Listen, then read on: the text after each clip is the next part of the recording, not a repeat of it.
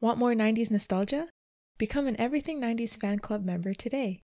As a club member, you will have access to bonus content such as the Everything 90s magazine, 90s trivia, podcast behind the scenes, access to my movie podcasts, the ones you forgot about, and more.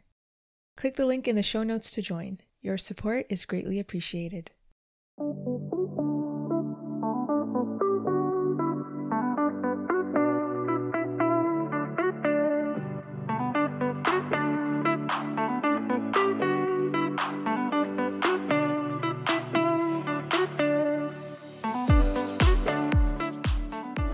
Everything 90s fam, welcome back to another nostalgic trip down 90s memory lane.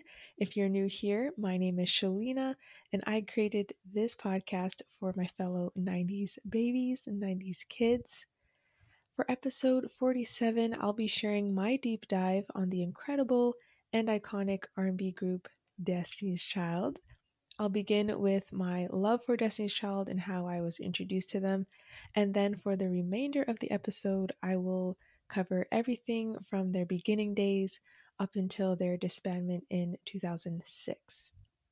The sources I use for this deep dive are mainly pulled from interviews of Destiny's Child members over the years, Matthew Knowles' book, Destiny's Child The Untold Story, as well as entertainment news articles. So I tried my best to stay away from uh, Wikipedia and use sources that were as true to their story as as possible.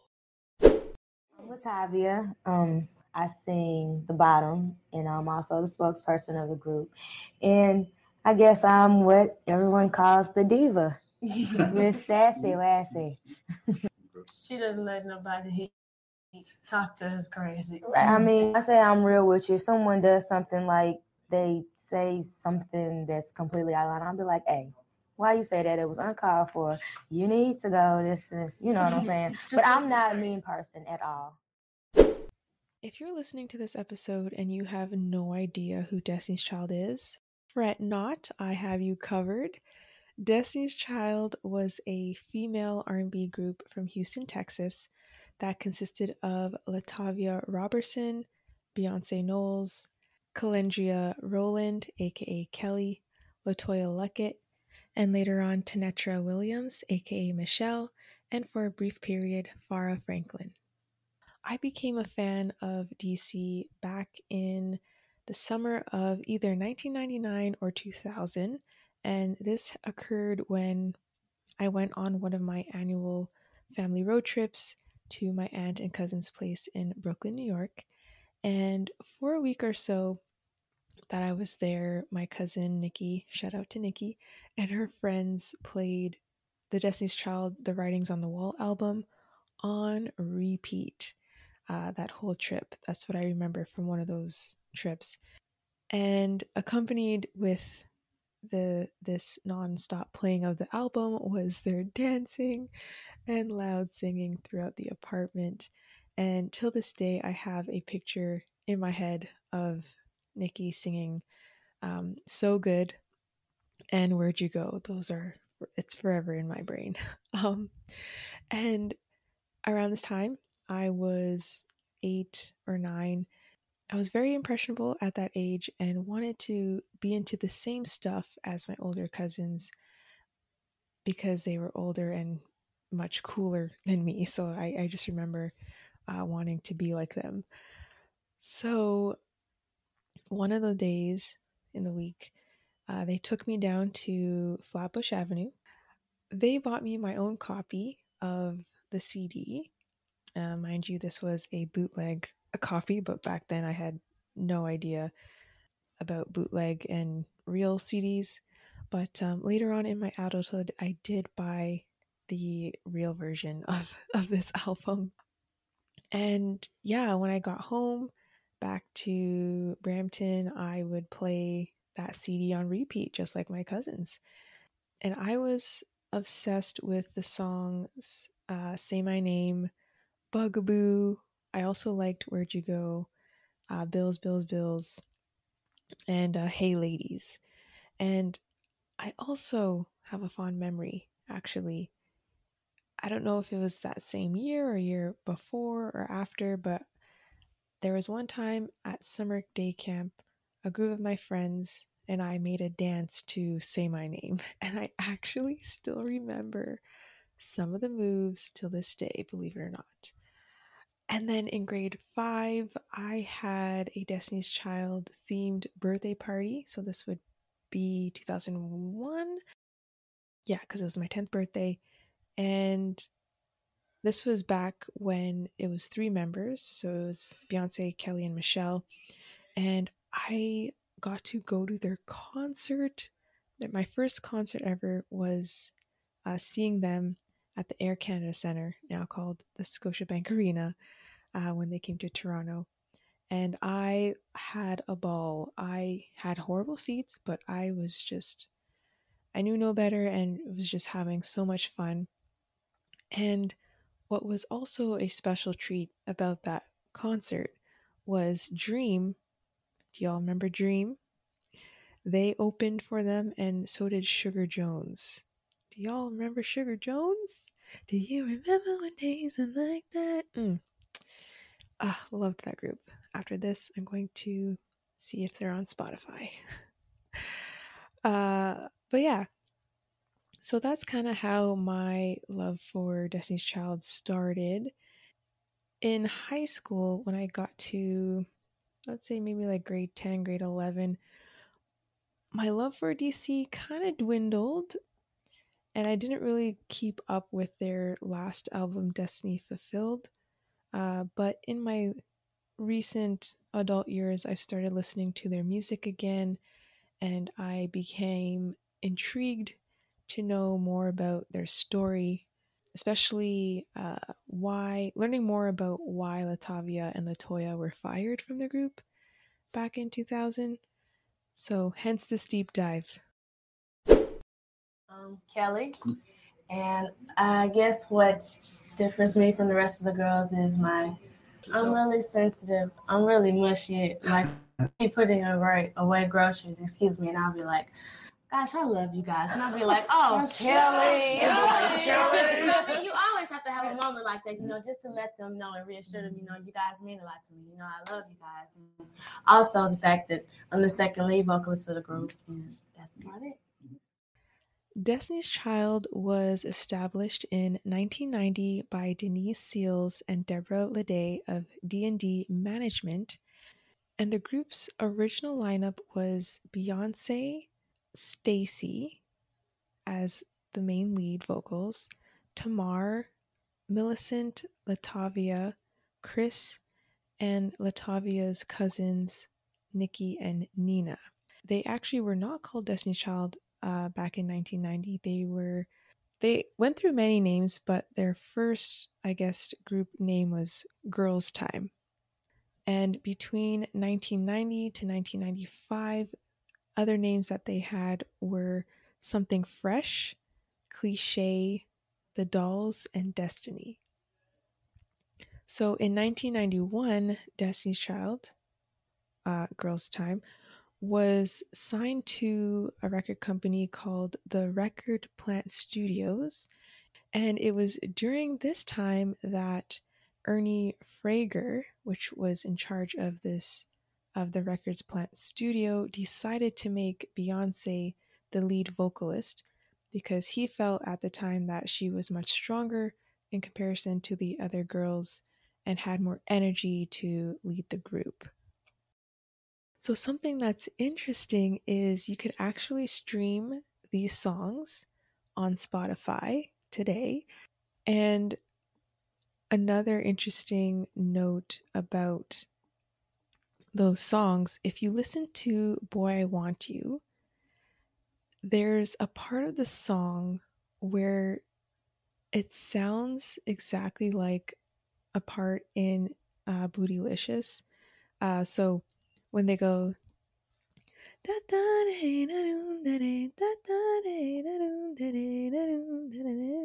so yeah that part is in boy i want you and then years later in bootylicious i thought that was a cool connection latavia actually met kelly in 1992 at their elementary school. They were friends. And one day they were bonding playing Barbies, and Latavia heard Kelly singing Whitney Houston's song, I'm Your Baby Tonight. And she was floored and told her, You have to try out for their group.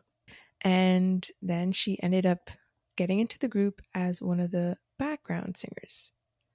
In the beginning, uh, they were managed by Andretta Tillman and co managed by Matthew Knowles, and then eventually managed solely by Matthew Knowles. And in his book, he revealed he became more involved um, after they participated in Star Search in 1993. By this time, when they were on Star Search, uh, the group was Latavia, Beyonce, Kelly, a girl named Ashley, and then Nikki and Nina. I remember our first time performing as Destiny's Child. Right. We didn't have a name. We were nine years old. Right. And um, we were backstage like, what do we tell them our name is? And we, we stick on and we were putting kisses on paper and we were like, kiss. That's the name Kiss. We had no idea there was already a band named Kiss. Oh and we were performing and there were kids crying and asking for their mothers and screaming like, we don't want to see this. But we were so excited to perform, it didn't matter. It was great. So I don't know if this applies to you, but I was under the impression that Kelly and Beyonce are cousins. But they are not cousins. And I'm not sure how this misconception came about, but this was actually one of the most shocking things I came across during this uh, mini research uh, deep dive. So, in nine, around this time of uh, during or after Star Search, um, Kelly's mom was a live-in nanny, and the family that they were um, that she was nannying for gave them short notice that they had to move out um, within 30 days of when they told her Kelly's mom that um, they that she had to move out. So she wanted she didn't really have much time to you know find a place. So she had asked Tina and Matthew if Kelly could stay temporarily uh, with them while she found you know uh, suitable housing. In the book, Matthew reveals that this temporary living um, situation turned permanent uh, for the next 12 plus years. And ultimately, Kelly's mom made the decision so that Kelly could still participate uh, in Girls' Tyme and wouldn't wouldn't miss any rehearsals or shows. Also, around this time, Nikki and Nina were let go from the group, and Ashley left. As a result, uh, Latavia became a singer instead of a dancer and rapper. Uh, so she was given vocal lessons. And what's interesting is Matthew reveals also in his book that back when it was Beyonce, Latavia, Kelly, and Ashley, he would actually have them do team building exercises uh, at, at the house. And he noticed during these team building exercises, Ashley, these are his words, um, wasn't much of a team player. And she also outgrown the other girls. So she ended up leaving the group due to due to that and also he also revealed in his book that the mom wanted her to have more leads. Uh, so there was conflict there, and she ended up uh, leaving the group. So Matthew held auditions at his house for a new vocalist to replace Ashley. And this is when Latoya joins the group. So Latoya was actually a friend of Beyonce's they met at Girl Scouts, and after doing a school play together, Beyonce asked Latoya to try out for the group, and she ended up getting the part. Hi, I'm Latoya, and I'm the crazy soprano of the group. I'm the one that keeps everybody laughing. I, I'm very hyper, very energetic. Oh. There's always something to laugh about when I'm around. I'm the stank one, but they are all crazy, so they cannot even front. And why are you hitting me on it? no, they are all crazy. Once it gets late, we all start going a little bonkers. Like me and Latoya had a concert on the bus. So. Yeah. Oh,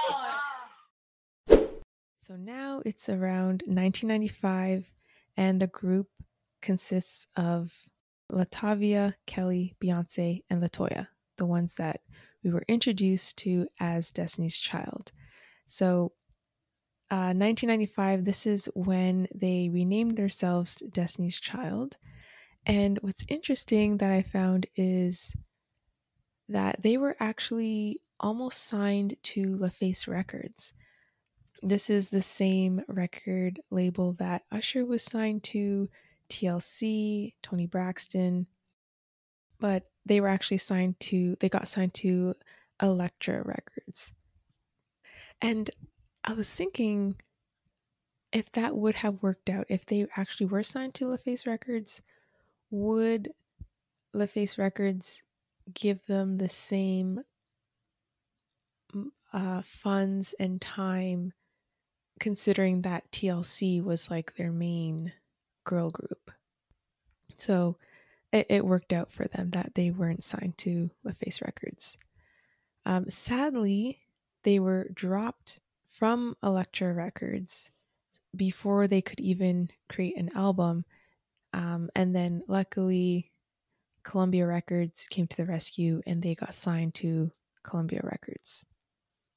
So as they are, you know, recording songs, starting to work on their album, um, Matthew would host boot camps that the girls would undergo, which consisted of jogging while singing, dancing in heels, and adhering, adhering to a strict uh, diet, no junk food diet. And they would also practice performing in Tina's hair salon. So, Beyonce's mom, uh, hair salon. And what I really like and respect about the early days of Destiny's Child is how involved each member's family was in their career. So Latavia and Latoya's parents and Kelly's parents were also involved, which you don't really hear about. You mostly hear about uh, Matthew and Tina. Uh, but they, so Latavia's mom was their chaperone and Kelly and Latoya's moms helped with organizing their tours. And then, as many of you may know, Tina was their hair and clothing stylist, and then Matthew was their manager. You obviously are Beyonce, which I did know. Uh, you are a Virgo, so you have my deepest sympathy. I'm one too, which means you're probably a perfectionist and yes, you're probably an organizer, and those are not always easy or popular things to be. Are you also the, so like the mother figure of the group? Yes. I am. Um, whenever something is needs to be something needs to be done, say, "Come on, y'all, we gotta do this, we gotta do that." Just try to keep everything together, and I am very much so a perfectionist. Too much, too much of a perfectionist sometimes. I know the feeling. I have to work on that.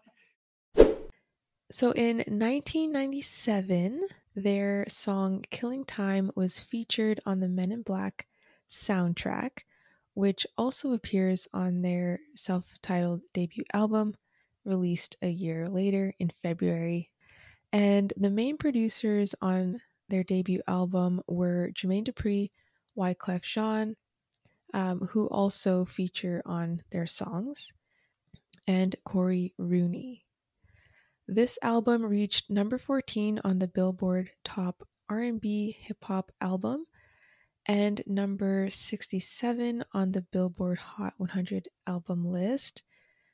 And the remix of their song No No No reached number 1 on the Billboard R&B hip hop charts and number 3 on the Billboard Hot 100 charts, receiving a platinum certification.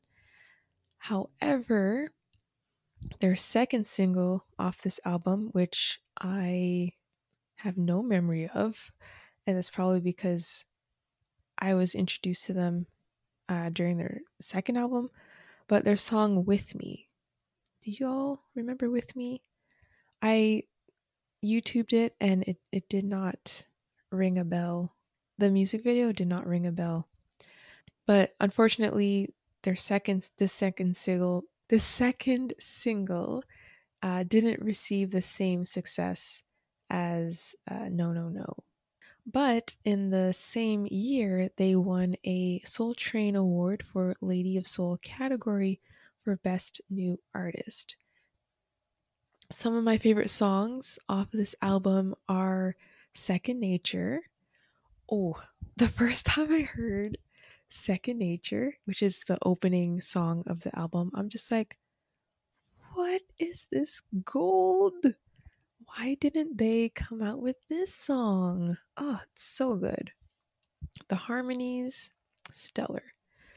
Um, I'm blanking. Oh yeah. So Show Me the Way, which I think I think Kelly is the lead vocalist on that song because it doesn't sound like Beyonce. So I think it's Kelly. If anyone knows who the lead vocalist on that song, if it is indeed Kelly, please let me know. Please let me know. I also like their song Know That and You're the Only One. Um, You're the Only One gives me Brandy's baby vibes. It it also sounds like a it could be a Mary J. Blige song. And I wonder if the producer of that song worked with those two artists. But yeah, those are my favorite songs from that album. Let me know what your favorite songs are from their debut album, if you have any. So, as you know, Destiny's Child is making their way debut into the world um, on the music charts. Um, they were also building their fandom through touring with acts such as SWV, Dru Hill, and Jagged Edge, and also through TV show appearances. So in 1998, they were on an episode of Smart Guy entitled A Date with Destiny. And in 2000, they were on the famous Jett Jackson. I believe in this episode, it's uh, Kelly, Michelle, and Beyonce. And then in the Smart Guy episode, it's uh, the four, four original. What's cool is in I came across a 2019 interview of Jason Weaver, who plays Marcus, uh, talking about how it was like uh, when working with Destiny's Child, and he said, "quote They were an absolute pre- pleasure to work with. Uh, like every other young brother, I was in love with Beyonce and Kelly. They probably thought while they were working with me that I might have been a little standoffish. It was because I was also nervous. End quote. So, moving on to their second album, my favorite album, The Writings on the Wall. They released this album on July 14th, 1999, and this landed them more number one singles on the Billboard charts and a Grammy Award. However, this would be the last album that Latavia and Latoya recorded as Destiny's Child members. Uh, more on that coming up next. First, let's talk about the producers. So, the main producers on this album were She'kspere, uh, Rodney Jerkins, aka Darkchild, Missy Elliott, uh, Chris Stokes, Matthew Knowles, Beyonce, and Kandi of R&B group Xscape. I also read that Timbaland was an uncredited producer on this album as well. Um, I'm not sure why he wasn't credited, but that's what I read. The main writers on this album were Kandi, Missy Elliott, Darkchild, LaShawn, and LaShawn Daniels. And the members of Destiny's Child also have quite a few writing credits as well, which is pretty nice. So, commercially, this album saw much more traction and success compared to their first one. It received eight times platinum certification, number six on the Billboard chart top 200, and a year after its debut, it bumped up to number five. Their debut song was Bills, Bills, Bills, which reached number one on the Billboard Hot 100.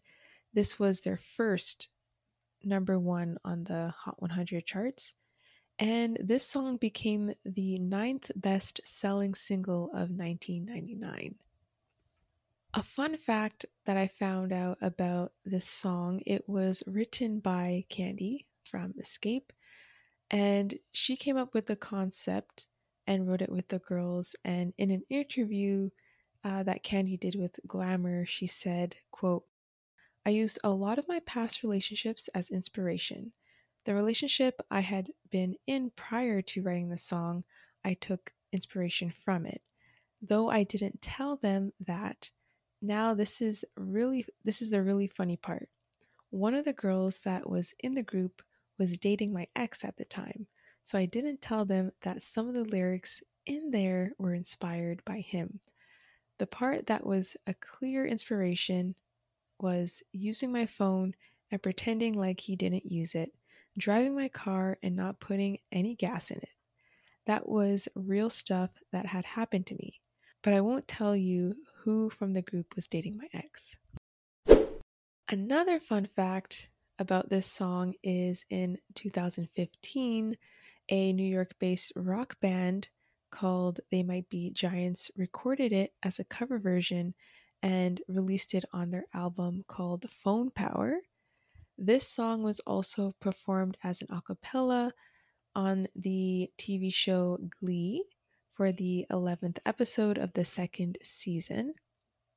And lastly, the music video of this song takes place in a salon, which was um, a gesture towards uh, Tina and I guess kind of a callback to their earlier days when they would practice um, in her salon.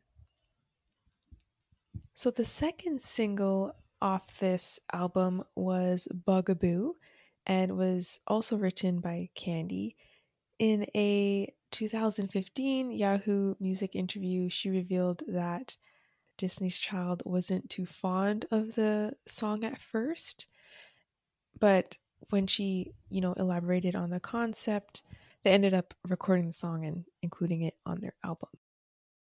My least favorite would probably have to be, oh gosh, Bugaboo. Bugaboo! Ooh, I love Bugaboo! No, Bugaboo is like this one part on the, like the bridge where I'm like, ah. This song is definitely like listening to it now in 2022 is definitely a 90s time capsule type of song with the uh, reference to a pager which inspired my one of my everything 90s pins the pager pins is inspired by this song. So this single like their second single off of their first album didn't do as well on the billboard Hot 100 it reached 33 and on the Billboard Hot R&B and hip hop charts it reached 15. I actually like Bugaboo and some of my other favorite songs off of this album are Hey Ladies. Love that song. As a kid, had no idea what it was about. But as an adult and as someone who experienced heartbreak uh, in my early 20s, I definitely correlate to this song. Um, and I wish I remembered this song in my early 20s when I was going through that bad breakup, but it's all good. So, yeah, hey ladies, so good. Bugaboo, say my name, stay. Mm. Where's that, where was that song? In my early 20s.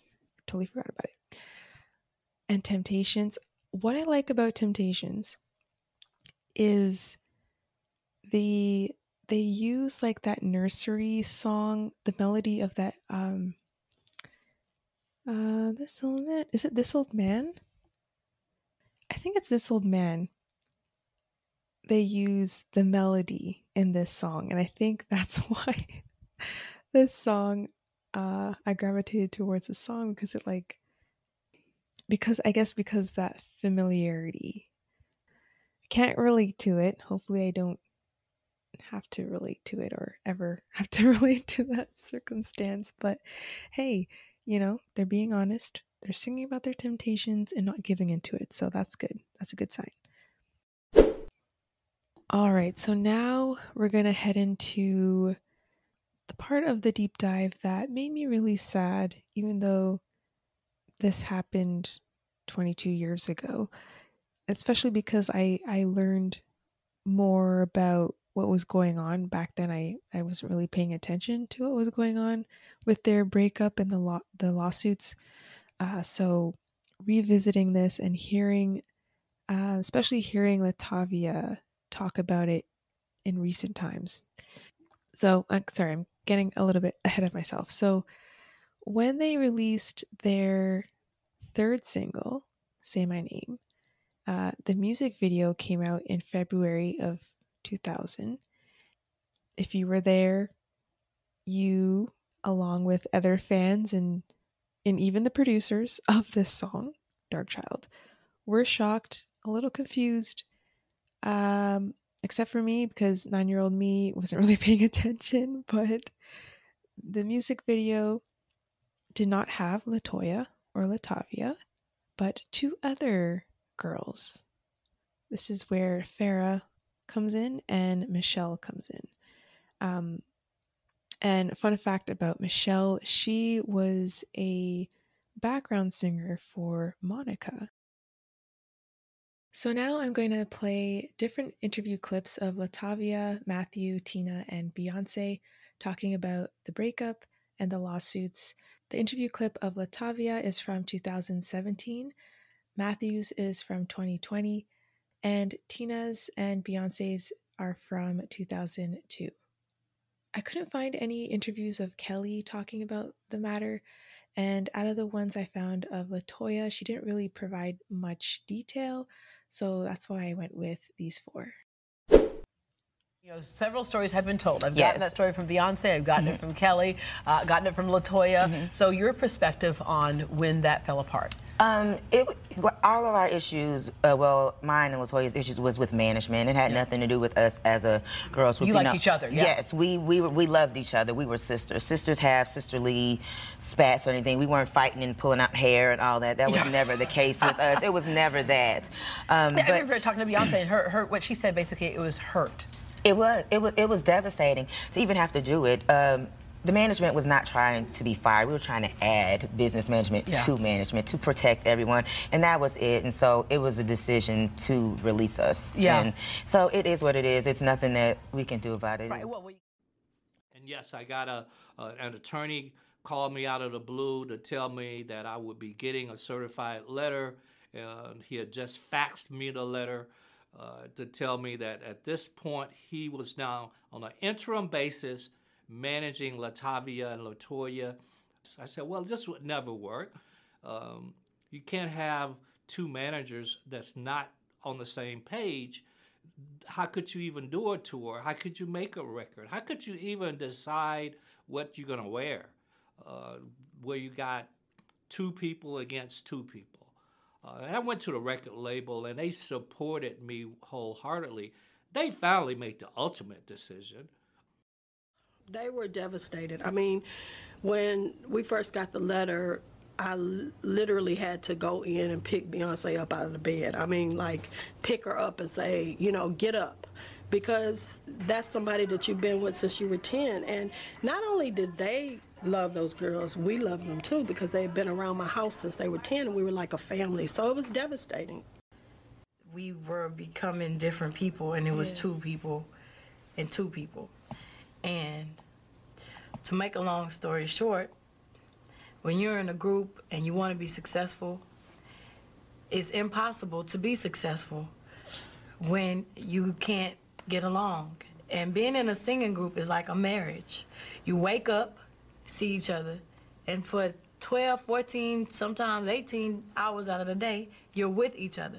It's impossible to fake in front in front of the camera. You can only do that for so long. So, some of the articles that I came across during this research said that the issues that Latoya and Latavia had with Matthew was him showing favoritism towards Beyonce and Kelly and that he took too much of their profits. However, these were not in direct quotations from them. And of the interviews that I came across, Latavia and Latoya didn't mention these specifics. Also, while putting this section of the deep dive together, one question that came to mind was did did Latoya and Latavia receive a Grammy for Say My Name? Uh, because at the award show, it was Kelly, Beyonce, and Michelle who went on stage to accept the award. So I was kind of wondering about that. But thankfully, I did come across a MTV News article that said they indeed got a Grammy as well. Uh, they just received theirs separately. So, to wrap up this section of the deep dive, as I mentioned before, I felt really sad learning about this breakup, um, especially when Latavia spoke on her depression that happened after after the fact, and when Tina also spoke about Beyonce's depression as well. I think also what makes it what made me really sad is these ladies have been in a group together for so many years and it's super unfortunate that both parties couldn't just come to an agreement where everyone wins um, so it's unfortunate but thankfully in 2022 all members seem to be friends again and seem to be at peace um, i've seen a couple of photos of um, i've seen a photo of latavia and beyonce and latoya and beyonce and they look very cheerful. As well as I came across a photo of Latoya and Michelle, which is pretty cool, um, and an interview of Kelly and Latoya, and they seemed at peace and friends again. So that's that's really good to know. Six months after joining the group, unfortunately, Farrah left Destiny's Child, and in a recent interview at Vlad TV, she revealed she also had issues with management and with the overall group as well. So I've linked the full interview in my show notes, so definitely check out her side of the story. Very important to hear.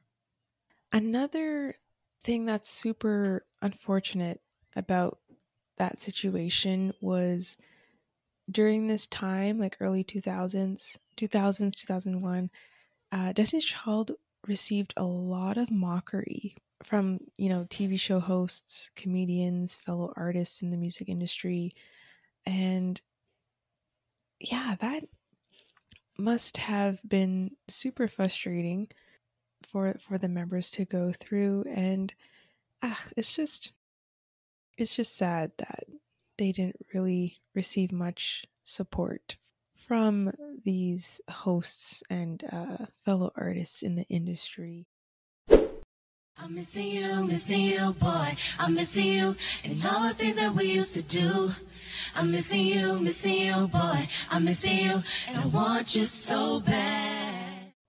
So, one year after the breakup, Latoya and Latavia formed a new group called Angel with two other girls, Natty and Tiffany and they were supposedly signed to Jagged Edge's company, uh, which was a division of So So Def.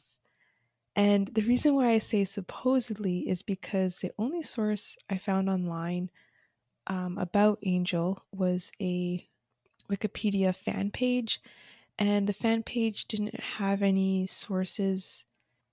Like, uh, they didn't provide any sources where they got their information from. So as a result, I'm not sure how true um, and valid the information is. Um, but on that page, it said that their album got shelved, so didn't have a chance to get released due to some issues with their record company. So they ended up disbanding in 2003. Shout out to 90s R&B University podcast. One of their episodes they talk about Angel briefly, and that's the first time I heard about Angel. So shout out to B and Shan for educating the miseducated on all things R&B, rhythm and blues. I think that's I think that's their tagline. All right. So after the breakup, after the messy lawsuits, the messy media coverage, in 2001, they came back strong, and this was another successful and busy year for for the ladies as they released two albums their third album survivor and their christmas album eight days of christmas.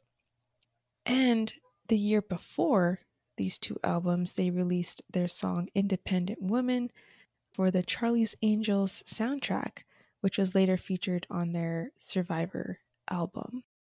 Independent women spent 11 weeks at number one on the Billboard Hot 100, uh, and this was their longest number one single, and also the longest number one single of 2000. In addition, as I mentioned, this was a busy year for them. This was the year that Beyonce appeared in her first acting role in the TV movie Carmen, a hip hop opera. And they also alongside Solange, did the theme song for the Proud Family. Um, so yeah, really super busy year and successful year for for the group. The main producers of this album were Beyonce, Rob Fusari, Corey Rooney, Anthony Dent, K Fam, Mark Feist, and Matthew Knowles. So the main singles off of this album were Survivor, Bootylicious, Nasty Girl, and Emotion. And a little fun fact, in case you didn't know, Emotion is actually a cover of the Bee Gees song, same title from the 70s. And the first time I realized it was a cover, I was watching the movie Roll Bounce. This was back in high school, and in one of the scenes, this song plays and um, it wasn't Destiny's Child voice; it was another voice. And then that's when I realized, okay, it's the Bee Gees. So they actually won another Grammy for their song Survivor. Uh, reportedly was inspired by a joke from a DJ from a radio station who said that the the Destiny's Child members were voting each other off like on an island in reference to the reality TV show Survivor. Some articles I read said that they basically took this joke, turned it around, and used it to empower themselves. And look, hey, they got a Grammy. And this album did amazing um, on the charts. So take that, mockers. Some fun facts about Bootylicious that I came across is it's actually a sample. It samples Stevie Nicks' song Edge of 17, and she actually makes a cameo in their music video. But as a kid, you see, I wouldn't have I wouldn't have known this. Um, so that was something cool that I came across.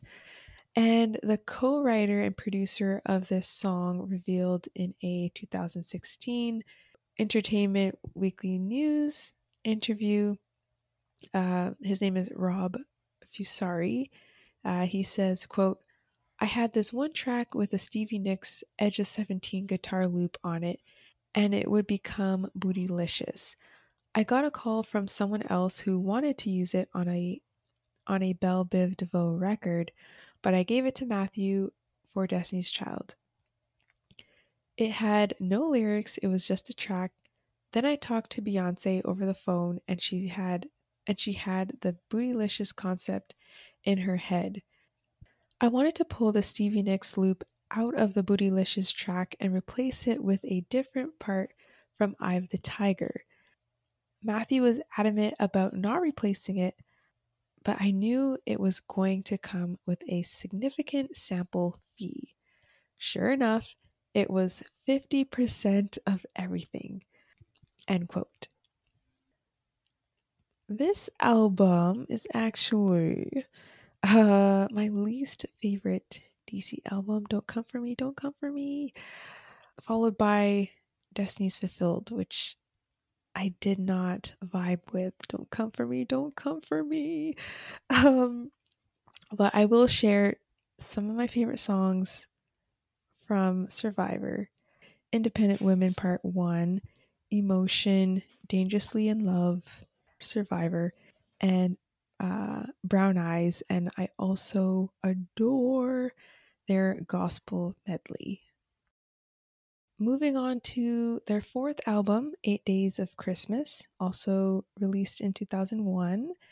A fond memory that I have with this album is playing it while decorating the Christmas tree with my my mom and my sister. Um, this is my third favorite DC album, or tied with their debut, and um, I love love their harmonies throughout this album. My favorite songs are Eight Days of Christmas, a DC Christmas med- medley, Litter, Drum, Litter, Litter, Little Drummer Boy. And what I really like about this album um, as an adult listening to it is Kelly and Michelle got their own leads. Kelly's Do You Hear What I Hear? I adore. And uh, Michelle on Oh Holy Night. I just, yeah, I, I, I love that uh, they got some um, spotlight on this one. Before heading into their hiatus final album and their disbandment, I wanted to take a quick moment to give the floor to some fans of Destiny's Child to share their fond memories of the group. So, for today's Listener's Corner, we have messages from Chastity, Adrian, and Lex. Oh my gosh. I'm Chastity, Midnight R&B Edition. I am the biggest Destiny's Child fan in the whole wide world. Those girls mean the world to me. Been a fan of them since 1998, since I was eight years old. I've had all their CDs from the beginning to end. My favorite album by them is their last album, Destiny Fulfilled. That album means the world to me because they were so grown and sexy and just diverse and just love everything they done. Thank you for doing this. Love Destiny Child with all my life. Thank you. I remember when Beyonce, Kelly, and Michelle toured Australia for the Writings on the Wall album. And I was fortunate enough to meet them and get my Writings on the Wall CD signed. Beyonce asked me if I was going to the show that evening. Kelly loved my hair and asked to touch it. And I swore never to wash my hair ever again. And Michelle sat there and smiled. It was everything. Hey, Shalina. This is Lex from Chasing Childhood podcast. I just had to chime in on this Destiny's Child love because I was obsessed with them when I was younger. I mean, I used to make these horrible music videos in my basement to their songs, and nobody will ever see them. But I love Destiny's Child, and it all stems back from my first ever Barbie doll. It was a Kelly Rowland Barbie doll, and she had the most beautiful blue outfit on. And I'll have to send you pictures because it was incredible. And I know you're going to absolutely kill this episode, and I can't wait to hear it. Thank you so much, Chastity, Adrian, and Lex, for sharing your fond memories of DC. I love hearing from listeners of the podcast and connecting with you all. If you ever want to be featured on a Listener's Corner segment, all you have to do is leave a voice message at memo.fm slash everything90s podcast. My next episode, I'll be covering the TV show Living Single.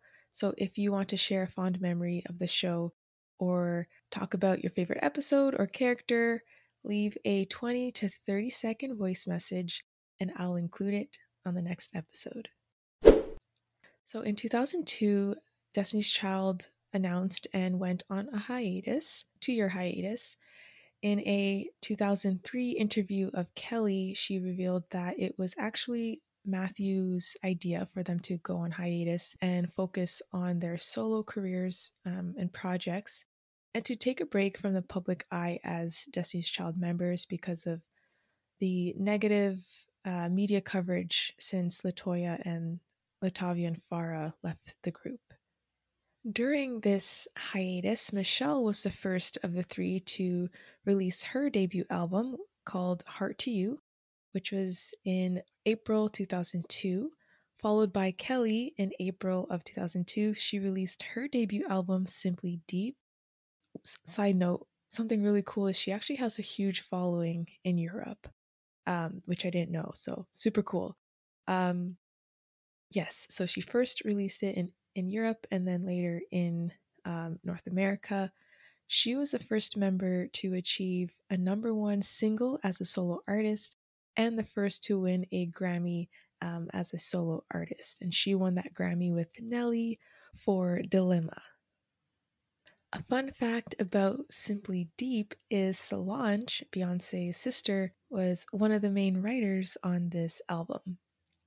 And then finally, Beyonce, in July of the same year, she starred alongside Mike Myers in Austin Powers and Goldmember and was also featured on the soundtrack with her song Work It Out. In June of 2003, she released her debut album Dangerously in Love. And then in September of 2003, she starred alongside Cuba Gooding Jr. in the movie Fighting the Fighting Temptations.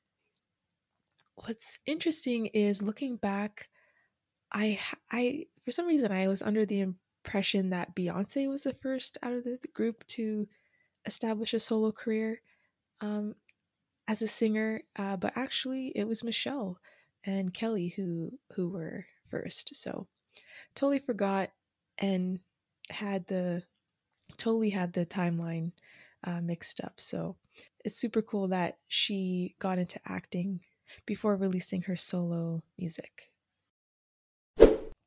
So, two years later, they ended their hiatus and released their final album in November of 2004 entitled Destiny Fulfilled.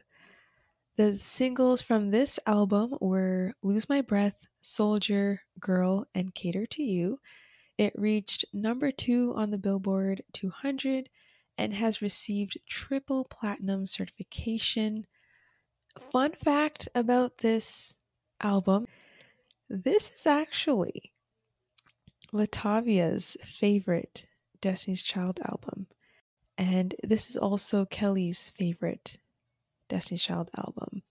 While recording this album, they actually knew that this would be their last one together and they had planned to officially disband after going on tour. So during their Destiny's Child Fulfilled and Loving It World Tour in 2005, they announced that they would no longer be a group and uh, made the decision to go their separate ways and focus on their solo careers. They announced this disbandment on their stop uh, to Spain, and the official statement released to the press uh, is as follows We have been working together as Destiny's Child since we were nine, and touring together since we were 14. After a lot of discussion and some deep soul searching, we realized that our current tour has given us the opportunity to leave Destiny's Child on a high note, united in our friendship and filled with an overwhelming gratitude for our music, our fans, and each other. After all these wonderful years working together, we realize that now is the time to pursue our personal goals and solo efforts in earnest. No matter what happens, we will always love each other as friends and sisters and will always support each other as artists.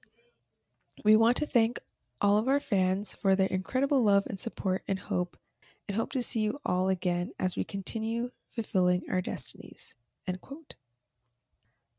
They officially disbanded in 2006 and in the same year received a star on the Hollywood Walk of Fame Interestingly, this was also the year that Latoya released her debut self titled album, which reached number one on the Billboard 200. Yay, Latoya! And received certified platinum. Destiny's Child has become one of the most successful girl groups of all time, and I really enjoyed doing this mini research project that went behind um, putting this episode together for you all. And let me know what you thought of this episode. I'm actually going to be planning a Destiny's Child listening party uh, to spend some time chatting about their albums and listening to some of their songs. I'll be using Riverside. So if you're interested in attending that, there's a link in the show notes of a invite. So just fill that information out and then I will get back to you on the date of when that's happening.